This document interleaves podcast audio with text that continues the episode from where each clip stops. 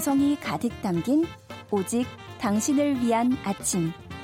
김선근의 럭키 세븐. 이은정님께서 뿌디 미리 예습하고 오는 거 아니죠? 엘리트 뿌디 하셨는데 선생님 앞에선 저도 모르게 긴장 뿌악 집중 뿌악 있는 지식 없는 지식이 샘솟는 시간입니다.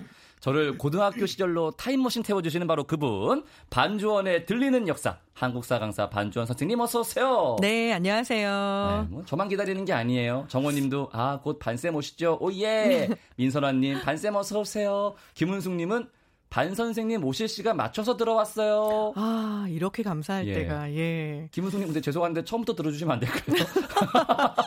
예, 아, 되게 감사하긴 한데 네, 네. 저만 있을 때도 좀 들어주시면. 네, 어쨌거나 저는 너무 좋으네요. 예, 그러니까요. 네, 저도 좋습니다. 네. 선생님이 즐거워하시면 저도 좋아요. 네. 오늘은 어떤 얘기 해볼까요? 자, 오늘은요. 이제 오늘의 주제를 제가 다짜고짜 퀴즈로. 어, 지난주부터 네, 퀴즈 너무 다짜고짜 퀴즈로 제가 여쭤볼 텐데요. 예. 아마 우리 청취자님들은 아 그거 하고 바로 맞추실 거고요. 아, 네. 우리 뿌디도 바로 맞추긴 할 텐데 네. 너무 이것 때문에 추억의 물결이 밀려오면 곤란해요. 어, 예, 예, 예. 자 이것은 이루어지지 않는다고 합니다. 그리고 네. 아, 남자는 아, 남자는 네. 이것을 못 잊고요. 예. 여자는 마지막 사랑을 못 잊는다고 아, 합니다. 네. 이것은 뭘까요? 아, 뭐 저는 지금도 이분과 네. 함께 매일매일 함께하고 있기 때문에 아, 네, 네, 네. 듣고 있죠, 여보. 네, 첫사랑, 첫사랑. 네. 네, 그렇죠. 자, 첫사랑. 그래서 역사 속에는 참 많은 사랑이 있잖아요. 그 역사 속에 있는 사랑 중에서도 첫사랑. 아. 요 이야기를 묶어서 들려드릴까 합니다. 음. 묶어서. 들려드리는 이유 궁금하지 않으세요? 음, 궁금해요. 여름이에요. 근데 네. 비가 오죠. 아우. 예. 그 저는 뭐 비를 딱히 좋아하는 건 아닌데 저도요. 또 어쨌거나 비가 오면 이런저런 생각들이 예. 많았잖아요. 그래서 여러분 한번 제대로 네. 상념 속에 푹 빠져보시라고 했는데 오늘 비가 오지 않네요. 하창하네요 지금. 네. 쨍하네요. 네. 그래도 여러분의 멜랑꼴리를 한번 끌어내 보도록 하겠습니다. 네. 아, 첫사랑이라고 하면은 생각나는 게 제가 이제 봉숭아물 드리면은. 그렇죠. 성탄절까지 드리, 이게 있으면은 첫사랑이 이루어진다. 막 이런 말 있잖아요. 음, 맞습니다. 네. 자, 봉선화 또는 이 봉숭아라고 네. 하는데요.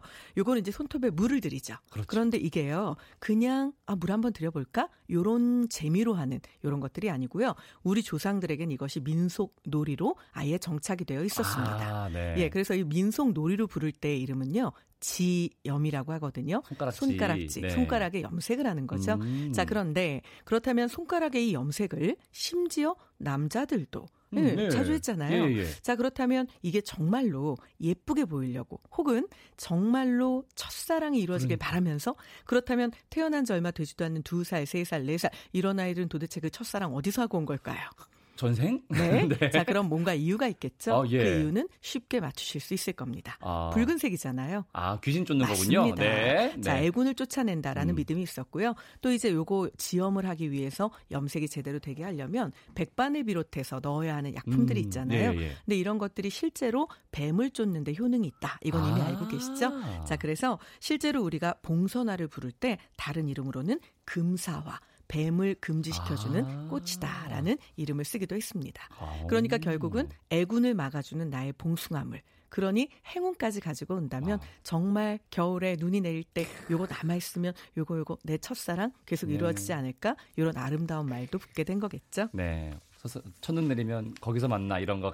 아. 근데 이제 그 장소가 서로 달라서. 아. 자기 어디야? 어. 어, 예. 어, 난 여기야. 어머, 그럼 그 여자 누구야? 네, 이렇게 되는 거죠. 그, 네. 그, 그 렇게 될 수도 있겠네요. 아니 근데 말씀하신 것처럼 첫사랑은 이루어지지 않는다라고 네. 하잖아요. 그러면은 역사 속에서 약간 뭐 비극적인 첫사랑 얘기 있지 않을까요? 아, 이거 너무 넘쳐나서 문제인데요. 그렇겠죠. 자, 그 중에 일단은 우리 보통 이런 첫사랑을 누군가 음. 글로 써주면 참 또 가슴이 울려지잖아요. 아, 점이죠, 점이에요. 그럼요. 자, 그런데 노벨 문학상을 받은 사람이 그걸 글로 써준다면 얼마나 더 가슴이 어, 저릴까요? 어머나 세상에. 자, 제가 지금부터 들려드릴 이야기의 주인공은요. 윌리엄 버틀러 예이츠입니다. 아, 예이츠. 자, 시인으로 어? 너무 유명하죠. 네. 자, 그런데 이 예이츠는요. 뭐 시인, 극작가, 근데 사실 1923년에 노벨 문학상을 수상한 뛰어난 문학가이기도 음, 합니다. 음. 자, 그런데 이 사람에게는요. 너무나 어마어마하게 사랑한 한눈에 와 하고 아. 정말 예 이건 뭐 번개 맞듯이 네. 그렇게 전기와 전율이 올랐던 여인이 있었던 아, 거죠. 아, 그런데 그 여인은요 바로 모드곤이라는 여인이었습니다. 모드곤. 보통 우리가 예이츠의 이 문학 세계를 구분할 때 정치적 사건이랑 관련된 사회상에 대한 거 하나 그리고 이제 신화와 환상에 대한 걸 썼다는 거 하나. 네. 그리고 바로 마지막이 여인과의 사랑에 대해서 쓴 글. 이렇게 음. 세 개로 주제를 나누는데요. 그 세 번째 여인과의 사랑에 대해서 쓴 글은 전부 다 100%이 모드곤이라는 어. 여자에 대한 야, 이야기라고 합니다. 진짜 사랑했나 보네요. 네, 그렇죠. 근데 문제가 있습니다. 이 여자가요. 결혼했나요? 자, 이게 예이츠가 젊은 나이에 아일랜드 독립운동에 예, 예. 전념하고 있던 아름답고 정열적인 여자 모드곤을 만납니다. 네. 그러니까 예이츠가 독립운동을 한 게 아니고요. 아, 그, 모드곤이, 아, 모드곤이 독립운동을 하는 예, 예 거예요. 예, 이 여인은요. 너무나 예민하고 너무나 섬세하고 그런데 대단히 지략가이고 거기다 심지어 용맹하기까지 합니다. 어머나 세상에. 이러니 사랑하지 않을 수가 없는 거죠. 네. 그런데 문제는 이 여인은 본인이 하고 있는 일을 너무 사랑했던 거죠. 아, 아예 연애와는. 네, 이 네. 여인은요 예이츠에게 그다지 눈길을 주지 않습니다. 자 그래서 예이츠는 모두군에게 빠져들어서 끊임없이 사랑을 고백하고 고백하고 고백하고 오. 그리고 거절당하고 거절당하고 예. 거절당합니다. 어, 자 그래서 예이츠가 좌절하고 방황을 하게 됐고요. 이런 부분들을 또 시로 쓰게 됩니다. 그러다 보니 시는 계속 너무 잘 쓰여지는 거예요. 그렇겠죠. 그런데 내 사랑은 계속 꽝이 나는 거죠. 자, 그런데요. 이게 또 한편으로는 모두군이 이 사랑을 거절한 마음이 저는 또 조금 이해가 가긴 합니다. 음. 모두군이 뭐라고 얘기를 하냐면요. 당신 나하고 정말 사랑하게 되고 내가 당신 사랑 받아주게 되면 그때부터 당신은 아름다운 작품을 쓸 수 없을 겁니다. 라고 얘기를 해요. 근데 이게 처음에는 뭐야. 그러니까 지금 작품 쓰게 해주려고 일부러 거절한다는 얘기야? 라는 생각도 네. 들었지만 조금 더 생각해 보잖아요. 어떤 남자가 나를 너무 열렬히 사랑합니다. 그 남자 눈에 나는 너무 완벽한 뮤즈인 거예요. 네. 하지만 나도 사람이잖아요. 내가 정말 저 사람이랑 사귀게 되면 그래서 트림도 하고 방귀도 끼고 음. 그리고 어느 날 코도 골고 과연 저 남자가 지금처럼 나를 완벽한 이상향의 여인으로 봐줄까요? 약간 부담스러울 수도 있었겠죠, 아. 사실은. 자, 그런데 문제가 생깁니다. 결국 청혼을 계속 거절했잖아요. 예? 그런데 그녀는요, 다른 남자와 결혼을 선택을 합니다. 이게 뭐예요, 그러니까? 그러니까 그 남자는 나를 사람으로 봐줬을지도 모르겠죠. 아~ 네, 그래서 결국 아~ 이 모두곤이 예. 결혼하는 그날 예이츠는 인생에서 가장 비극적이지만 가장 아름다운 시를 쓰게 되는데요. 아. 그 내용은 이렇습니다. 번개와 함께 당신이 내게서 떠나던 날, 내 눈은 멀었고 내 귀는 안 들리게 된 바로 그날. 그러니까 결국 이 여인이 떠나면 이제 나는 눈에 보이는 것도 귀에 들리는 것도 없는 삶인 거죠. 자, 그래서 이런 시를 음. 썼는데요. 문제는 이 모드곤이 또 몇 년 후에 이혼을 합니다. 이혼하자마자 우리 예이츠가 또 득달같이 달려갑니다. 예. 그리고 청혼을 하죠. 그런데 그녀는 다시 거절합니다. 당신은 나와 결혼하면 이제는 정말로 아름다운 시는 쓸 수 없을 거예요. 라고 얘기를 하죠. 자, 도대체 무슨 마음으로 거절한 건지, 그리고 또 무슨 마음으로 그렇게 그녀만 사랑한 건지, 예. 우리 조금씩 각자의 시각으로 음. 상상의 나래를 펴보는 것도 의미 있겠죠? 네. 아우, 저는 이제 예이치 마음이 너무 이제 또 알겠으니까 또 너무 막 되게 슬퍼지고 하는데, 네. 네. 첫, 첫, 이거, 그것도 너무 지금 슬퍼가지고요. 네. 네. 근데 이런 분위기에 시를 추천해 주신다고요? 아, 이런 분위기에 너무 어울리는 시 예, 있죠. 불안해서요. 모두가 다 아실 거예요. 네. 산산이 부서진 이름이여. 아. 허공 중에 헤어진 음. 이름이여. 예. 불러도 주인 없는 이름이여. 부르다가 내가 죽을 이름이여. 이름이여. 심중에 남아있는 말 한마디는 끝끝내 마주하지 못하였구나. 사랑하던 그 사람이여. 사랑하던 그 사람이여. 붉은 해가 서산 마루에 걸리었다. 사슴의 무리도 슬피 온다. 떨어져 나가 앉은 산 위에서 나는 그대의 이름을 부르노라. 서름에 겹도록 부르노라. 서름에 겹도록 부르노라. 제가 마지막 연은 안 읽어드렸는데요. 네. 이 시를 지은 사람은 바로 진달래꽃으로 너무도 유명한 시인 김소월입니다. 네. 자, 그런데 지금 이 시를 들어보시면, 어, 이건 뭐 예이츠의 마음을 음, 한국의 김소월이 네. 그대로 옮겨놨다고 해도 과언이 아니잖아요. 그렇죠. 전혀 다른 공간, 전혀 다른 시대에 살던 이 두 명의 문의는 도대체 어떤 연결고리가 있었던 걸까요? 에휴. 자, 바로 그건 첫사랑, 예. 이루지 못한 첫사랑이라는 연결고리인데요. 우리의 김소월에게도 있었습니다. 있었겠죠. 네. 자, 김소월은요, 사실 이 첫사랑이 한 동네 소녀였습니다. 음. 오순이라고 하는 소녀였는데요. 예. 두 사람은 이제 김소월이 조금 낯을 가렸다고 해요. 아. 근데 또 오순이는 너무 해맑았던 거죠. 아. 그래서 낯가리는 김소월을 낯가리지 않게 만드는 유일한 여자. 그래서 이 오순이하고 어린 시절부터 이제 같이 크는 거예요. 음. 그리고는 둘은 뭐 그게 사랑인 줄도 모르는 채로 서로한테 젖어 들었겠죠. 네. 그런데 김소월이 14살이 되던 해에 할아버지가 강제로 자, 가문이 정해준 여자랑 결혼해야 한다. 어머 어떻게? 이래서 김소월을 결혼을 시켜버립니다. 예. 김소월은 오순이를 사랑하는데 결국 결혼은 다른 여자와 어쩔 수 없이 하게 됐잖아요. 자 문제는 오순이도 결국은 김소월이 다른 데로 장가 갔으니까 어쩔 수 없이 네 예. 어쩔 수 없이 강제로 김소월을 잊고 19이 되던 해에 시집을 갑니다. 그런데 문제는 오순이의 결혼 생활 평탄하지 않았던 거죠. 어... 오순이는 남편의 학대를 견디다 아이고. 못해서 22살 너무나 젊은 나이죠. 결혼한 지 3년 만에 자살을 하게 되는데요. 아이고야. 바로 이 오순이가 남편의 학대를 견디다 못해 자살했다라는 소식을 듣고 김소월이 장례식장으로 달려갑니다. 그리고 그 자리에서 썼던 시, 바로 그 시가 초혼이라는 초혼. 시인 네. 거죠. 아이고. 그래서 아까 앞에 보면 산산이 부서진 이름이요. 허공 중에 헤어진 이름이요. 부르다가 내가 죽을 이름이요. 그러니까 결국 이제는 불러도 오순이가 돌아올 수 음. 없다는 걸 김수월이 알고 있는 거죠. 아이고. 그러니까 왜, 왜 어째서. 물론 그 당시에는 그런 일들이 네, 비일비재하긴 했지만. 했지만. 예, 그래도 기왕이면 좀 사랑하는 사람끼리 그러니까요. 살게 좀 해주시지. 아, 할아버님 너무 하셨어요. 너무 슬퍼요. 아, 네. 진짜 마음이 너무 안 좋은데 이런 분위기에서 노래 한 곡 듣고 나와서. 네. 아니, 참 이게 이런 분위기여서 계속. 노래는 조금 그래도 밝아요. 괜찮아요. 네. 수업 이어가겠습니다. 버스커 버스커 첫사랑. 김선근의 럭키세븐 반주원에 들리는 역사. 오늘은 첫사랑 얘기하고 있어요. 자, 좀 이제 역사 속 첫사랑 얘기 좀 불안하긴 한데 네. 더좀 해주세요. 네, 더 있을 거 아니에요. 이번 이야기도 사실은 또 가슴 아픕니다. 예. 예. 그리고 이 가슴 아픔이 지금은 관광 명소가 되어 있습니다. 아, 네네네. 자, 강화도에 가면요, 예. 강화도령 첫사랑길이라고 하는 코스가 길 자체가 네. 네. 네, 강화도령 누굴까요? 여러분 모두 알고 있는 사람입니다. 누구예요? 강화, 자, 강화도? 우리나라 조선 왕조 실록이 예. 있잖아요. 예. 그런데 조선 왕조 실록은 고종과 순종의 이야기를 쓰고 있지 않습니다. 예. 이 사람 이야기로 왕의 이야기는 끝이 나는 거죠. 네. 왜냐하면 고종과 순종은 대한제국 임금으로 예. 분류가 되거든요. 아. 그렇다면 조선 왕조 실록이 다루고 있는 이 마지막 임금, 바로 음. 헌종에게 후사가 없었기 때문에 강화도에서 염소를 치고 있던 이 사람을 아. 데려다가 어. 결국은 그 왕으로 삼은 거죠. 네. 자, 바로 철종입니다. 아, 철종, 예. 철종. 예. 아, 그래서 네. 그 강화도령은 철종을 얘기하는 네, 거고요. 네네네네. 이뭐 너무 당연한 이야기지만 예. 사실은 불우하게 쫓겨 내려간 왕실의 피부치.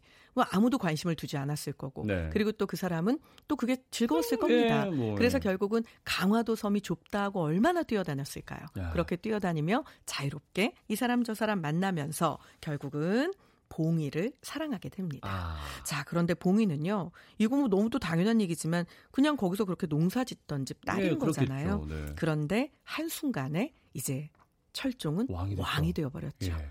자, 그렇다면 봉이하고는 헤어질 수밖에 없는 예, 상황이 된 예. 거죠. 그래서 결국 한양으로 떠나는 배를 탑니다. 그래서 조선 어. 야사집에 보면요. 이 당시에 이제 철종의 이름이 원범이거든요. 네. 원범은 뒤를 돌아봤고 마지막을 기약하는 사람의 얼굴이 보였는데 그 얼굴은 눈물로 범벅된 바로 봉이의 얼굴이었다. 그래서 임금이 되는 즉위를 축하하는 행렬 속에서 혹시라도 봉이가 나를 보러 한양에 와주지 않았을까. 이 원범 철종은 열심히 찾았는데 예. 아니나 다를까 봉이 얼굴이 보였다. 아. 물론 야사집에 나온 얘기입니다. 예, 예, 예, 예. 그래서 철종은 봉이를 목 놓아 불렀다고 합니다. 하지만 임금의 주기를 축하하는 자리에 꽹가리부터 태평소까지 어마어마한 악기의 연주 소리 속에 그 소리는 묻혀버리고 봉이도 애달프게 예, 원범 철종을 불렀다고 음. 하죠. 하지만 두 사람의 소리는 그렇게 임금의 주기를 축하하는 음악 소리 속에 묻혀버리고 아. 평생 다시는 만나지 못했다. 라고 합니다. 자, 이걸 이제 강화도에 가시면요. 강화도령 첫사랑길이라고 음. 해서 이 사연을 따라서 쭉 둘러보고 또 이제 한양으로까지 이어지는 길이 관광 코스로 개발이 돼 있거든요. 물론 다른 사람의 좀 가슴 아픈 첫사랑을 그렇죠. 지려밟는 관광 예. 코스이긴 하지만 그래도 아무 사연이 없는 길보다는 또 생각할 거리가 많아지겠죠. 네, 먹먹해지겠네요. 걷다 보면은. 네. 네. 근데 선생님 좀, 네. 좀 이렇게 좀 시원한 사랑 얘기 없어요? 잘 되고 막 이렇게 좀그 이거는요, 분위기 반전되고 이렇게 좀, 좀 이런... 심하게 시원해서 예. 아 뭐야 이게 사랑이야? 이러실 수도 있어요. 뭔데요, 뭔데요? 자, 하지만 우리 기왕이면 뜨거운 물 들어갔다 찬물 들어가는 예. 기분으로 그렇죠. 자 황진이 아. 어, 뭐 그럼 황진이는 기생이니까 아닙니다. 자 기생도 여러 가지 급수와 레벨이 있잖아요. 예.